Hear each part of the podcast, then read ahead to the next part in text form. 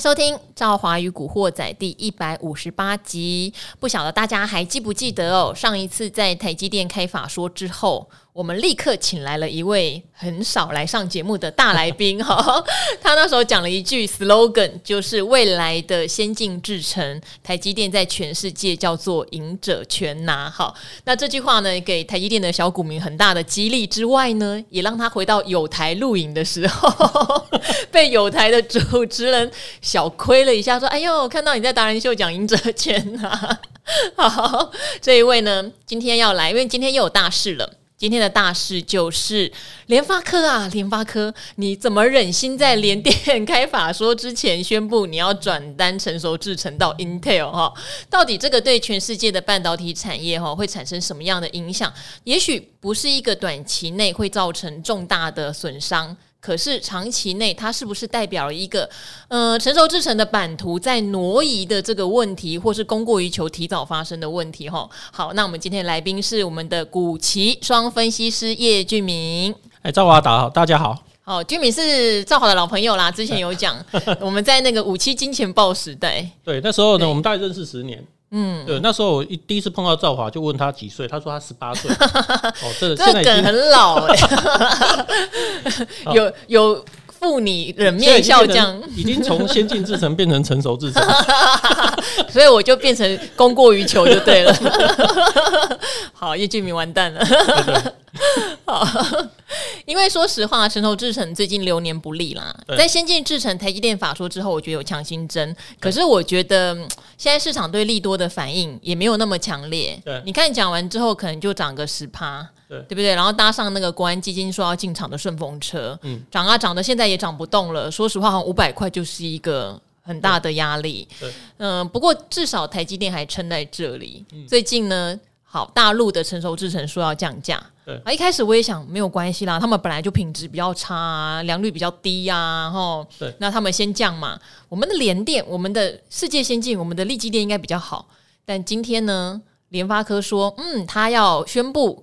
呃，把十六纳米的部分单子都转去 Intel，跟 Intel 合作的时候，今天看到联电就跌四帕多，这明天法说怎么开呀、啊？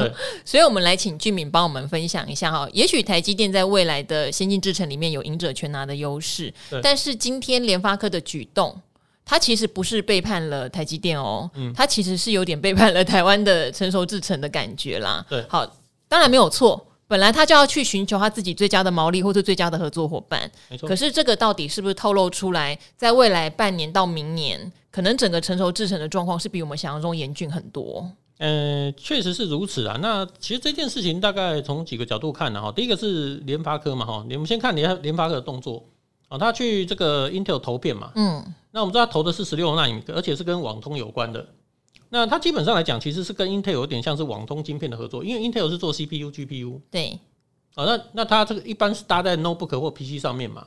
那当然当然需要搭配一些网通晶片哦。那网通晶片的话，如果 Intel 在那边投片的话，哎，基本上我的这个网通晶片就可以搭配你的 CPU。嗯。哦，可能效能会更好。那之前他这个动作也跟这个 AMD 合作过了。哦，所以呢，其实这个动作基本上来讲是他去扩张它的版图。那反而或许会压到其他的网通晶片厂，这可能第一个大家要去想的。那第二个呢？他去 Intel 像瑞昱这样的公司有可能啊。哦，那可能大家还没有想到这件事情啊。是啊，对，应该是没有想到。然后明天瑞昱跌就找你算账。那第二个呢，就是他去 Intel 投片，并不可能是先进制程啊，因为 Intel 自己的 CPU 都做不出来，你要去帮帮。对啊，Intel 自己的先进制程都 delay 的很严重。对啊，可能今年年底才做到七纳米嘛。嗯，当当然，它的七纳米应该是台积电的五纳米啦。嗯，但是呢，也是年底才出来啊，所以自己做出来，然后到底良率多少都还不知道，怎么可能去帮这个联发科做什么事情？那第三个，其实联发科目前来看，等于是它是在扩张它的这个巩固它的版图啦，因为网通晶片本来它也做很多嘛。那之前透过并购，像雷凌啊等等哈，那其实它本来就是网通晶片就很强。对。那所以呢，其实这个联发科，我觉得你你看股价，其实今天开盘是没什么涨跌啦。大家可能有点错愕。嗯，那另外像 Intel，其实昨天的涨也没什么涨跌啊，它昨天好像小跌不到一趴，不不到零点一啦，因为这个大盘跌的关系嘛。那台积电开盘也没什么动，对，所以这件事情大家根本就不知道它是什么事情。哎、欸，你说对了，可能大家现在无法评估，这有对联发科好吗？这有对 Intel 好吗？这有伤到台积电吗？但是联电跌很多哦，意外打到这个 成熟制程啊，而且联发科丢，它它第一个它不是丢先进制程，那丢丢先进制程，Intel 也接不了。而且通常来讲哦，假设你先进制程，你要丢也可能是丢三星呐。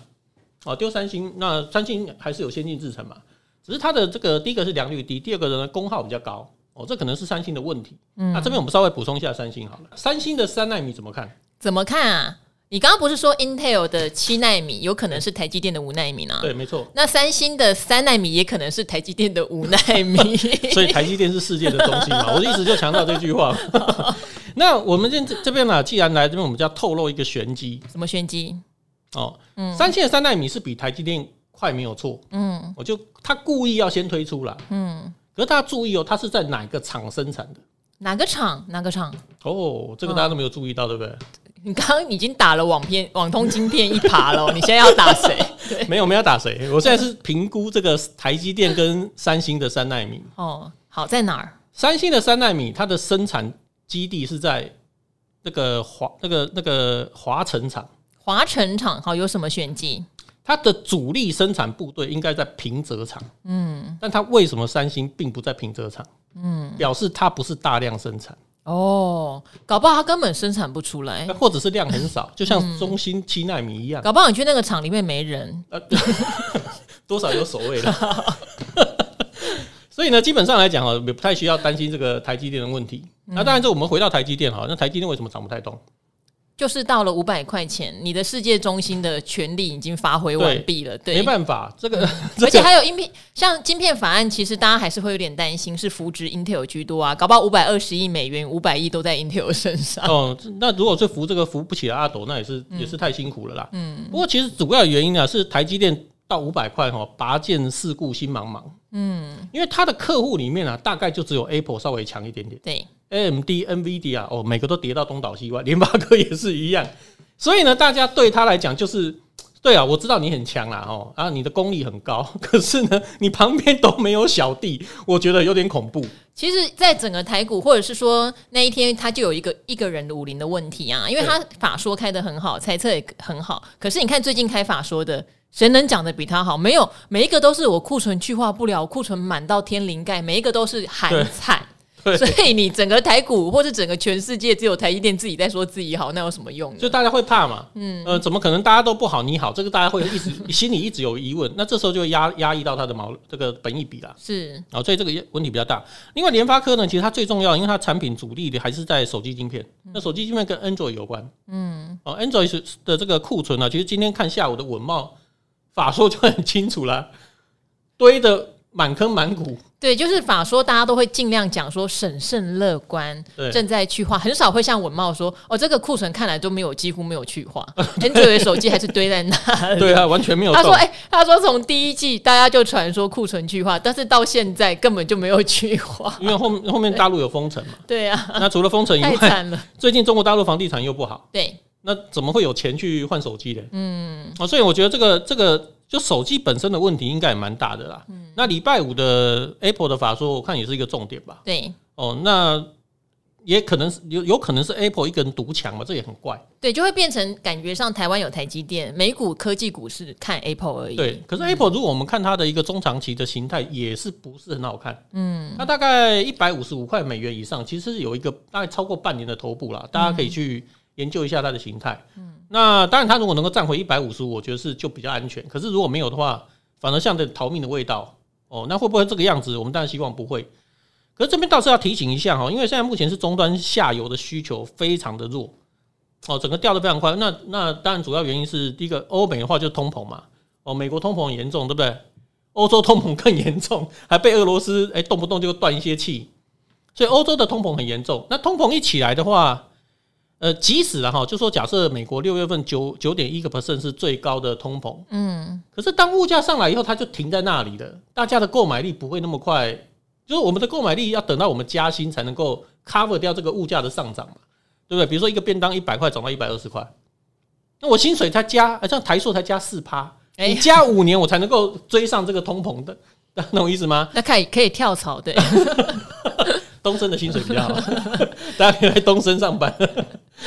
那那所以呢，这个欧美是有这个通货膨胀伤害需求的问题。那看看今天沃尔玛就知道了嘛。嗯，沃尔玛电子盘就跌了十个 percent，道琼就跌了一百多点。哦，所以呢，其实看得很清楚，连呃沃尔玛比较像是我们的一般呃食衣住行，对不对？而连这个都伤到了，那那代表经济是伤很重了。所以整个通膨哦，呃，见高点开始降温是一件事情，那经济受伤是比较长远的事情，这可能都没有那么快恢复。那中国大陆问题更大，债务太高哦。当然，最近是准备成立一个什么三千亿的呃三千亿几千亿的这个类似救助基金等等的哈。不过，中国大陆房地产应该算是全世界最大的泡沫，六十二兆美元。因为现在中国大陆房地产连一线城市，就是北京跟上海都可以出现烂尾楼的问题哦。对，而且鼓励公务员去买哦。嗯，最后一根韭菜都动到了。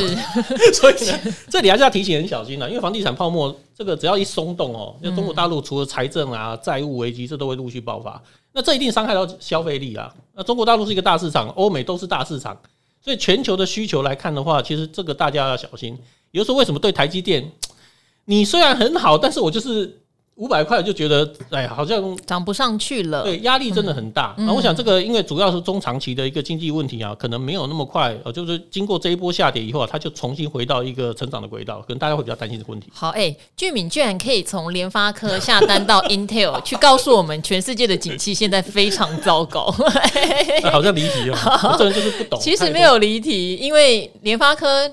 呃，IC 设计厂商好，联发科也是哈，做很多晶片在 Android 手机上面，所以稳茂讲成这样，对联发科来说绝对不是好消息。所以或许这个样子啊，他想赶快去弄一些网通晶片下单给 Intel。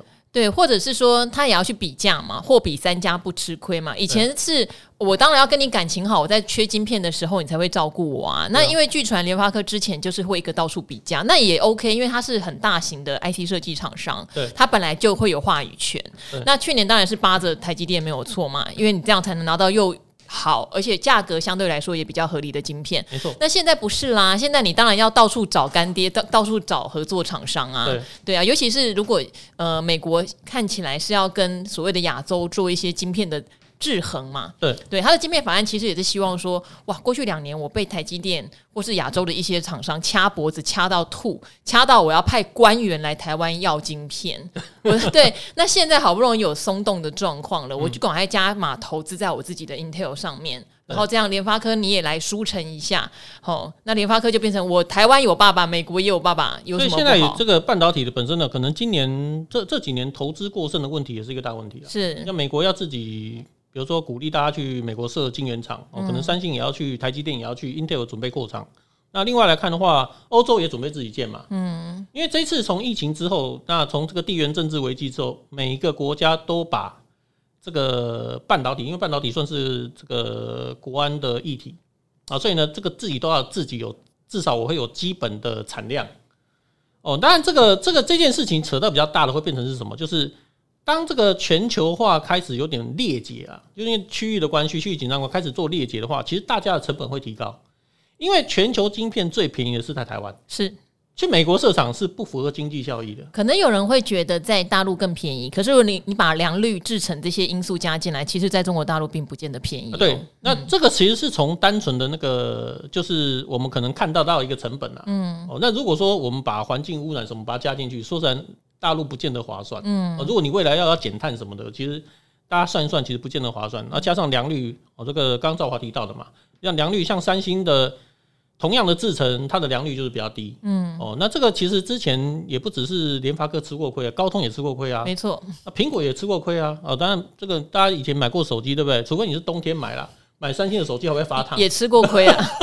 那个它是可能在冬天销售的，所以你买三星的手机，呃，这个略带发烫。哎，大家可能忘记了，有一段时间飞机上还有说不能带三星手机，哎，对，因为说会爆炸啊。对啊，对，有一段时间有这样传呢。之前就是 S 六会过过热了，嗯，哦，所以呢，你买哪只手机会烫的，就是三星的晶片。因为因为以后，因为后来我们很长一段时间都没有搭飞机了，就忘 就忘记这件事情了。对，没错，现在可以开始搭了。好，所以呢，我们可以来观察一下这个全球晶片的洗牌，但是大家都忘记一个人，叫做世界先进。其实世界先进很苦哦，因为呃，世界先进大概两三个月前就有传说它有厂不满嘛，后来媒体不是也有报道说它确实有一个厂下半年的产能不满，大家知道为什么？因为联发科也有 Power IC，对，对，它之前有并了利奇嘛，对。力奇是当时的 Power IC 里面算是很领先的厂商，它把它诟病下来，那利奇就下市了嘛，对，对，那 利奇的就听说啦，联发科也抽了很多世界先进在 Power IC 上面的单，对，所以造成世界先进下半年的产能就是有一个厂不满。对，对，但是所以情何以堪呢、啊？他现在跑去跟 Intel 合作，那这个没办法，因为这个产能不满，他就诶价格更好谈。对啊，而且可能 Intel 也想诶这个稍微展示一下，对不对？在晶片法通过之前，嗯、诶我有真的拿到这个代工订单，嗯，哦，他根本不做代工的。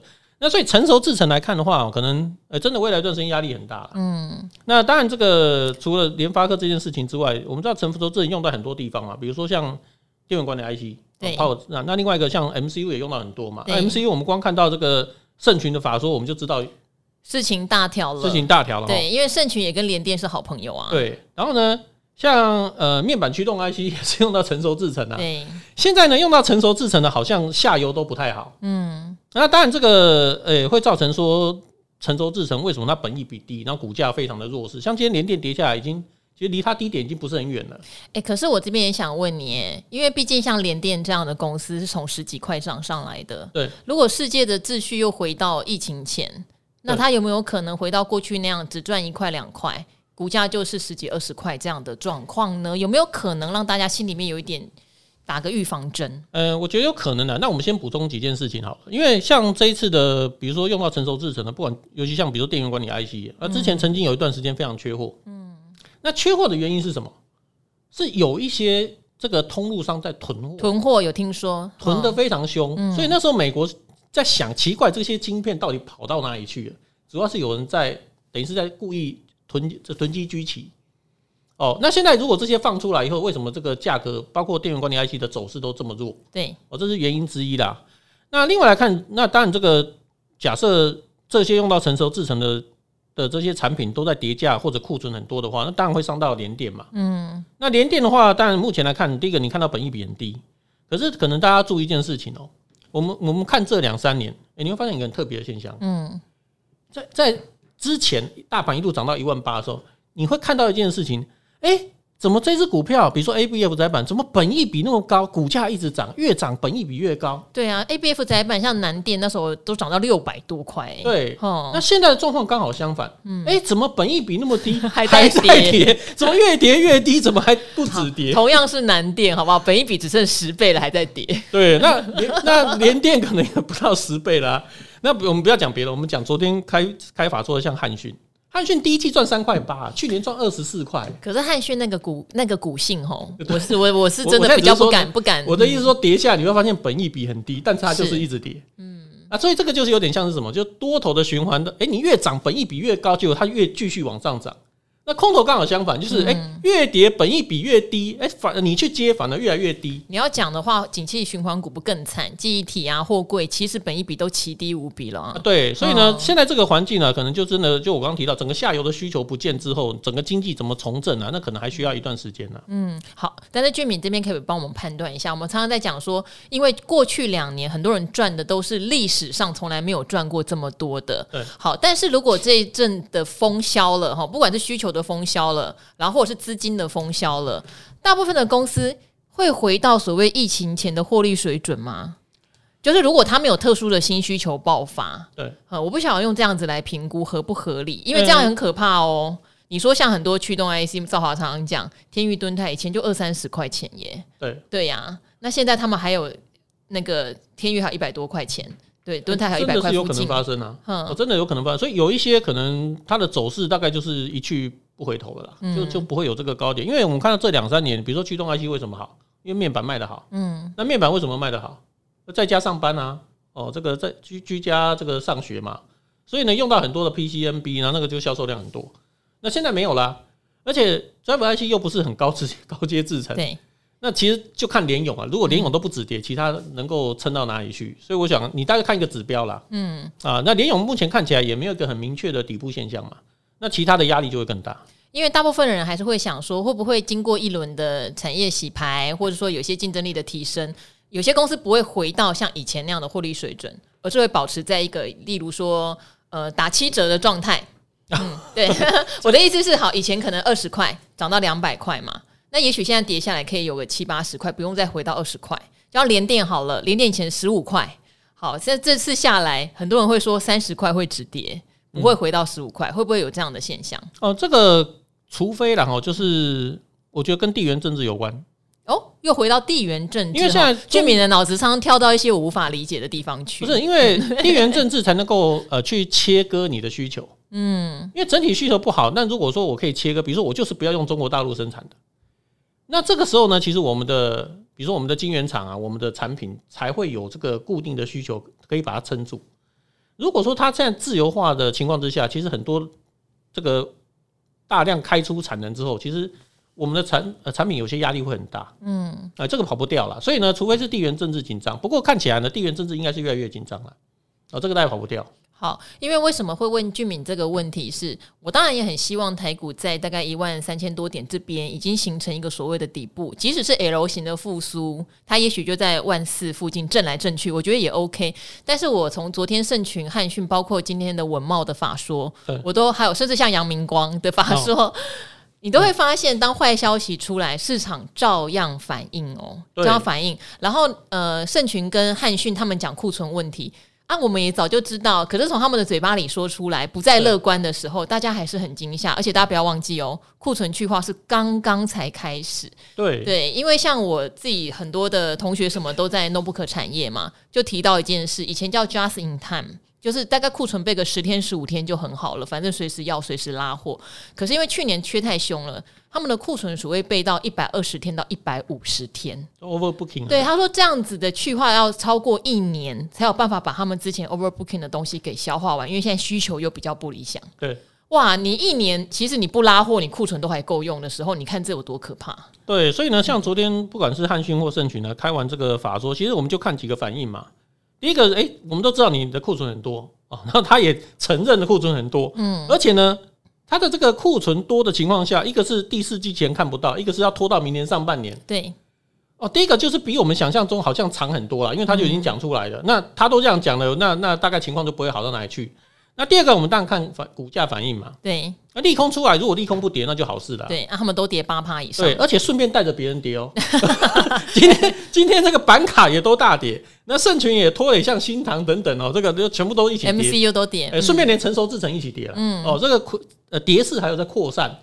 那所以呢，就代表说这个目前的修正跟底部啊，利空不跌并不成立啊，是可能还需要一段时间，至少某些产业是这个样子。嗯，好，所以大家要留意，因为这个礼拜到下个礼拜还是蛮蛮多的美股财报会公布。那刚刚俊敏也提醒了，其实大家会等的是苹果，因为感觉上苹果也是唯一科技股里面看起来库存比较低、展望比较好的。假如他没有讲出一个非常强而有力的好消息，会不会美股科技股的反弹也会有点告终的味道？对，而且苹果本身哦。嗯比较担心说，我们怎么这集变那么空啊？我们之前跟大家讲中期反弹，讲的蛮开心的、欸。啊，对，从台积电开始带，对啊，也谈了一千点。但是确实啦，因为这几天我都一直提醒大家，包括说像上礼拜五艾德恩来也讲，他动能选股到上礼拜五，事实上他是分批减码出场。哦，嗯，对，这边高手真的是太多了，让、嗯、我都很非常的惊吓。你惊吓什么？一千点都没进场上。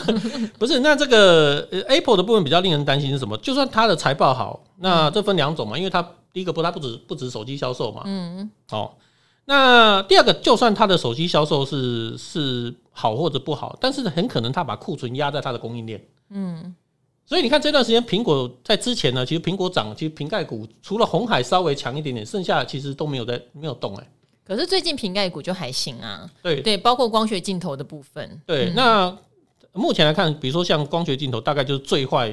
已经过去，就如此了啦。嗯嗯嗯。哦，那未来可能有些新的需求，像这个元宇宙 AR、VR。哦，当然我们就先想一想啦。想一想啦，这个这 个我自己也听不下去。对，虽然很多人喜欢做这一个族群。对，那不过就是跌到跌无可跌了，最差也不过如此。所以大概这个有一些产业可能在陆续在这个地方先做筑底。那至少大立光你可以看到，这个手机很差，呃，那它好像也也就是可以撑在这个位置了嘛。嗯。那所以至少看到一些产业哦，可能过去三五年没有涨的。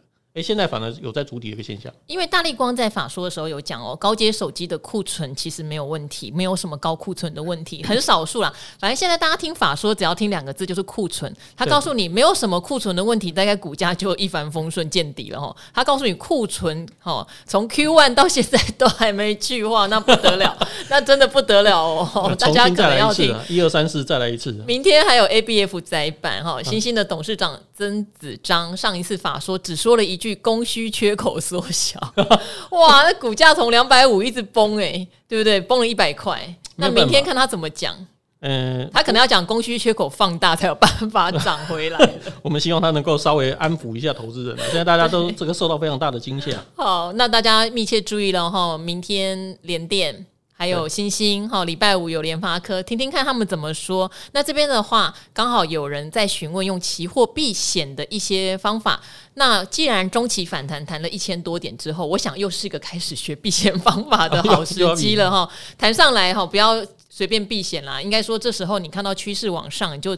随着做一段也好，或是你呃套很很久的，你想要顺势解套也好。但接下来我们觉得挑战蛮多，尤其是看到法说会讲利空，反应还是这么大，所以可能避险的需求，我们现在刚好也借由听众朋友的问题来问俊明哈，因为俊明也有期货分析师的执照哦哈。好，这边是有一位叫做套牢的记忆体韭菜，好，恭喜你哦，南亚科解套了哈。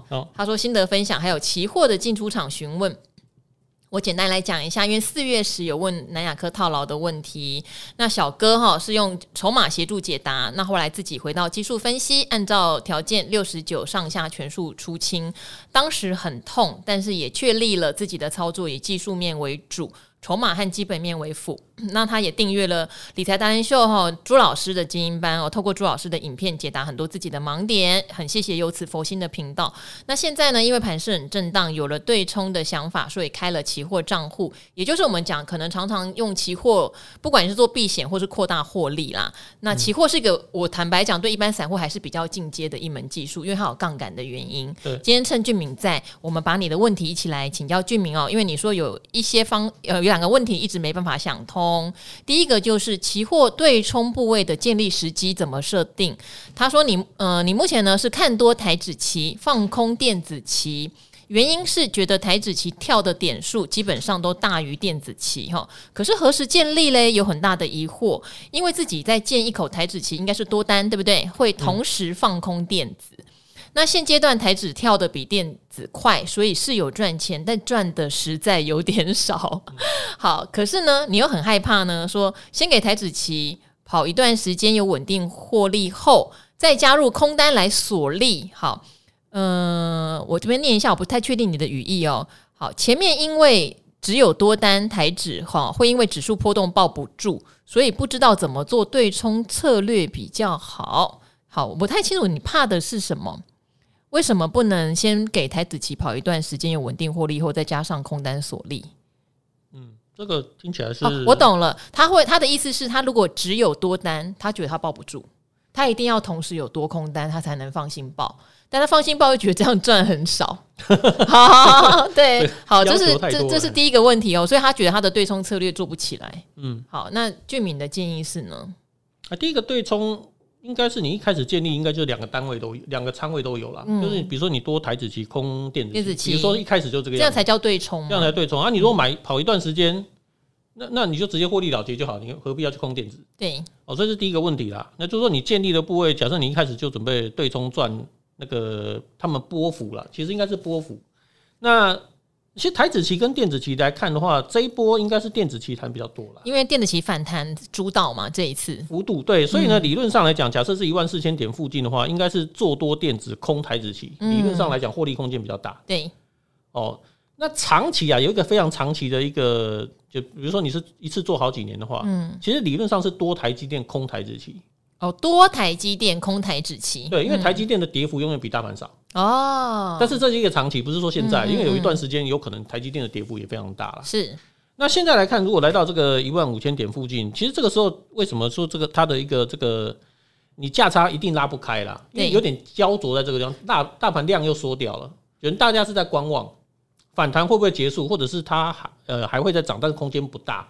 那这时候呢，这两个价差其实是拉不出来。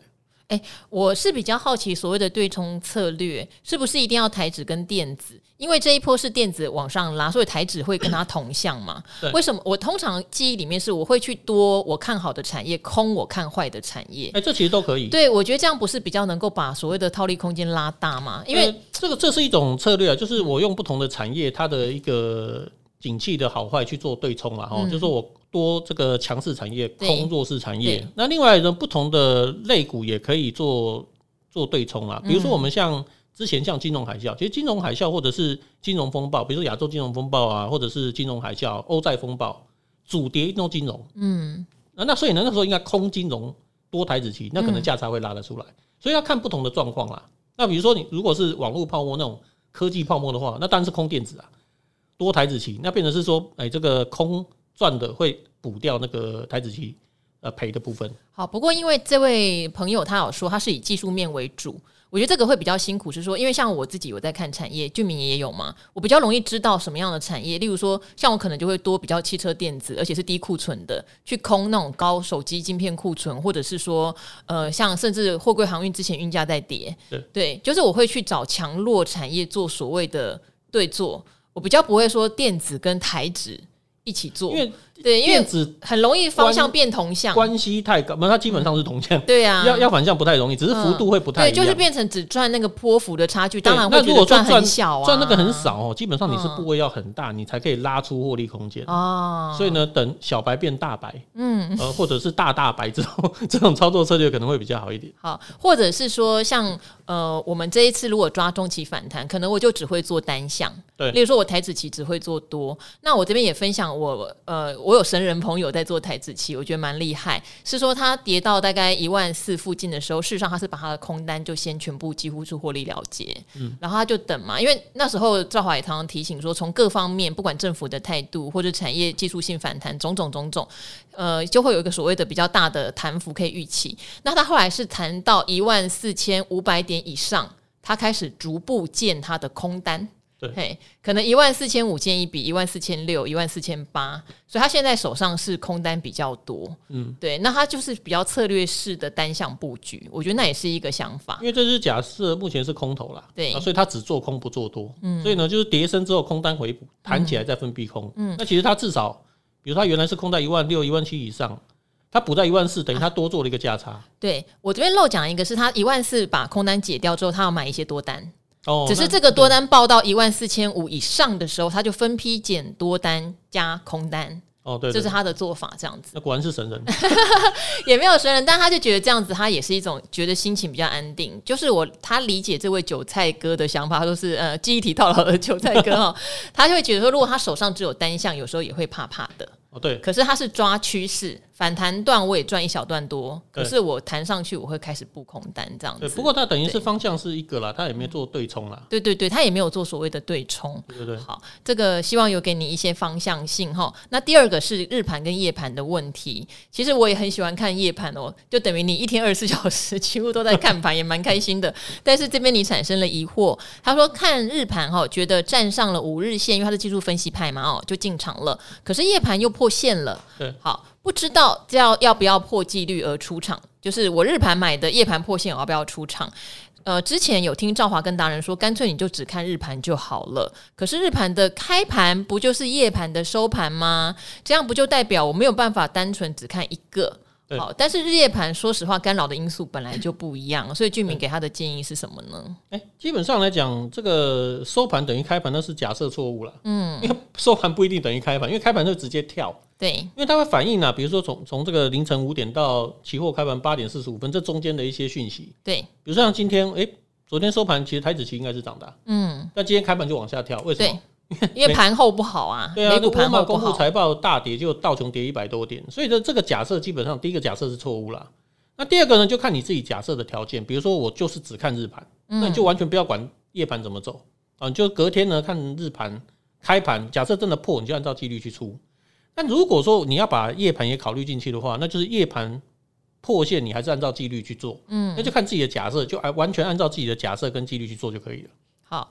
就是如果你认为守五日线很重要，那就是守五日线，你不用管它日盘还是夜盘啊。呃，你可以假设一种啊，比如说我只看日盘哦，那你就晚上就好好睡觉，你不要管管美国发生什么事情。那如果日夜都要看，其实你就是守纪律啊。对，其实事情也很简单，啊，只是你一开始纪律的假设条件是什么，自己去设定嗯。嗯，好，因为毕竟日夜盘干扰的状况是不同的，夜盘一定是跟着美股。在开盘期间的状况嘛，可能费半在大涨啊，我们就想明天可能也许台湾的科技股也会跟涨，所以夜盘就一直涨一涨。可是后来等到盘后有谁公布了财报或什么的，结果大跌。尤其这段时间要特别小心。对，因为现在是美国的财报的密集公布期呀。好，然后就有台股的台子期，好八点四十五分一开盘唰。对啊，对，消息面很重要。嗯、好，所以这个给你做参考哈，你守什么几率先设定好，你可以只看日盘，甚至你也可以只。只看夜盘，对，或是你日盘都要看也可以，但你几率就一套嘛。对，设定好以后就不要乱动。好，那这边的话，我们再回答一题好不好？趁俊明难得来哈。好，这位叫做小 P 飞上天。好，前面我们就简短的念哦。后面因为你有一个问题，你说很谢谢赵华跟达人们有料无私的分享哦。之前还没有看理财达人秀，还有老王爱说笑，现在会趁运动补看一下。过去两个月很刺激，定期定额扣美国科技股都赔了二十几趴，因为起扣点刚好是高点哦。这个真的不用担心嘛，一个月才扣一次，一定会扣到低点。嗯、高收债基金未实现。利益大概是负二十趴，但是利息有收回来十几趴。好，你认为自己的台股部位是最稳的？那里面还不乏所谓的景气循环股，那为什么会最稳呢？可能因为你可能进场的比较慢吗？买比较便宜。好，目前心态还没炸裂，你觉得心态很重要？能不能顶住亏损，继续扣款，或是逢低持续买入？景气循环股可能不要一直那个 长期存股，有点小担心哦。哎，没错。好。但是你说你进场是看基本面，然后你想要问的是工业电脑的利端哦。好，幸好俊敏哥有研究，不然这档有点冷门，问了好几个人都没有研究。你说因为他跟台达电有策略联盟，所以你就进场了。台达电持有它的成本大概五十五，那你认为买的比台达电便宜啊？就五十一块往下买，买到四十四块。那目前大概有十二张。好，最近有点反弹，不晓得要不要砍掉一些来保留现金，还是要继续抱？他说：“因为你还他还没有到你心目中的目标价，好，那你的目标价是多少？合不合理？这个我就真的没办法帮你判断，因为毕竟现在大盘不好嘛。嗯、那目前还保有四十趴的现金，所以他现在可能是要问要不要在大盘看起来有点疑虑的情况下，利端有反弹，我不确定是套牢还是说其实有小赚出场。”一部分哈，这个可能是一个策略上面的建议。那另他还要顺带一提啦，就是说很可惜没有听我们的建议，把长荣卖掉。好，长荣成本六十六，除息后成本大概五十，是有赚，只是少赚哦。好，他还提醒哦，他自己在这行就是金融相关行业大概十五年，他也看过零八年的金融海啸，好，也看过十六韩进海运倒闭，这个我还真的不晓得哈。阳明的减资增资。然后呢，他看到股价净值比就一直没有卖。他说，所以呢，有人说业内最容易亏钱了，由此可见。嗯、好，那你也知道，景气反转速度很快，旺季效应都没了，欧美需求有小小崩溃。好，那海运基本需求还在，但是消费品、半成品的运送需求都下降了。他，你，你还特地提醒投资人，真的要很小心。但是，那你长隆为什么没有之前卖掉了？好了，好，好，他说，我记得零八年的时候，长官说了一句话。好，cash is not king 哦，并不是只是国王哈、嗯、，is God，哦、嗯、是天哈。好，希望大家持盈保泰哈。对，主要还是要问利端啦。对，对他对减了十二张，现在反弹上来，要不要做一些减码？其实利端是工业电脑啦，那工业电脑今年算是有点异军抗跌。嗯，哦，那主要原因是因为去年有缺货。对，这个它其实呃，今年的这个工业电脑跟网通有点类似啊。就去年曾经缺货，就今年反而就会出货比较畅旺，而且它的衰退幅度会比较少哦，或者是说有成长了，就是衰退幅度比较少，会有成长。那另一端来看的话，因为它有另外一个利多，就是跟台达电有合作策略联盟哦，这确实是没错。不过呢，以目前来看的话，其实它的往上空间可能也不是那么大了。它看来是赚钱的，因为他说四十四块左右，所以有上来其实可以分批调节一点啊。那至少如果有拉回的话，那还有可以把它接回来。我想做一些价差交易，可能是比较适合的方式。好，因为我们不晓得你心目中的目标价，对 对，然后我们也不太知道在这个时候我们要给他多好的目标价。好，就是可能你心中有一把尺，但是因为大环境的状况并不理想，工业电脑已经算是这一波非常强的，相对抗。说实话，你有一些获利了结路带，你心也会比较安。没错，你接下来做策略也会比较容易。然后，好，这是俊敏给你的建议哦，也很谢谢你把过去在金融界的这个心得跟大家分享。哦，现金不是网，现金是老天爷。啊，白话文讲是这样子哈。好，那今天也很谢谢俊敏来哦。虽然我们的话题从前两天好像觉得台积电很棒，到现在变成只有台积电很棒是个问题。好，那希望也给大家一些建议，就是产业景气我们要注意，这两三周会有蛮多的法说会。好，利空看来还是在跌，这是兆华比较觉得比较不好的现象啦。所以，我们可能还要再忍耐一段时间的景气寒冬问题，哈，才能比较放心的大胆进场喽。好，今天谢谢居民喽，那也跟我们兆华与古惑仔的朋友们一起说拜拜吧。好，拜拜，谢谢，拜拜。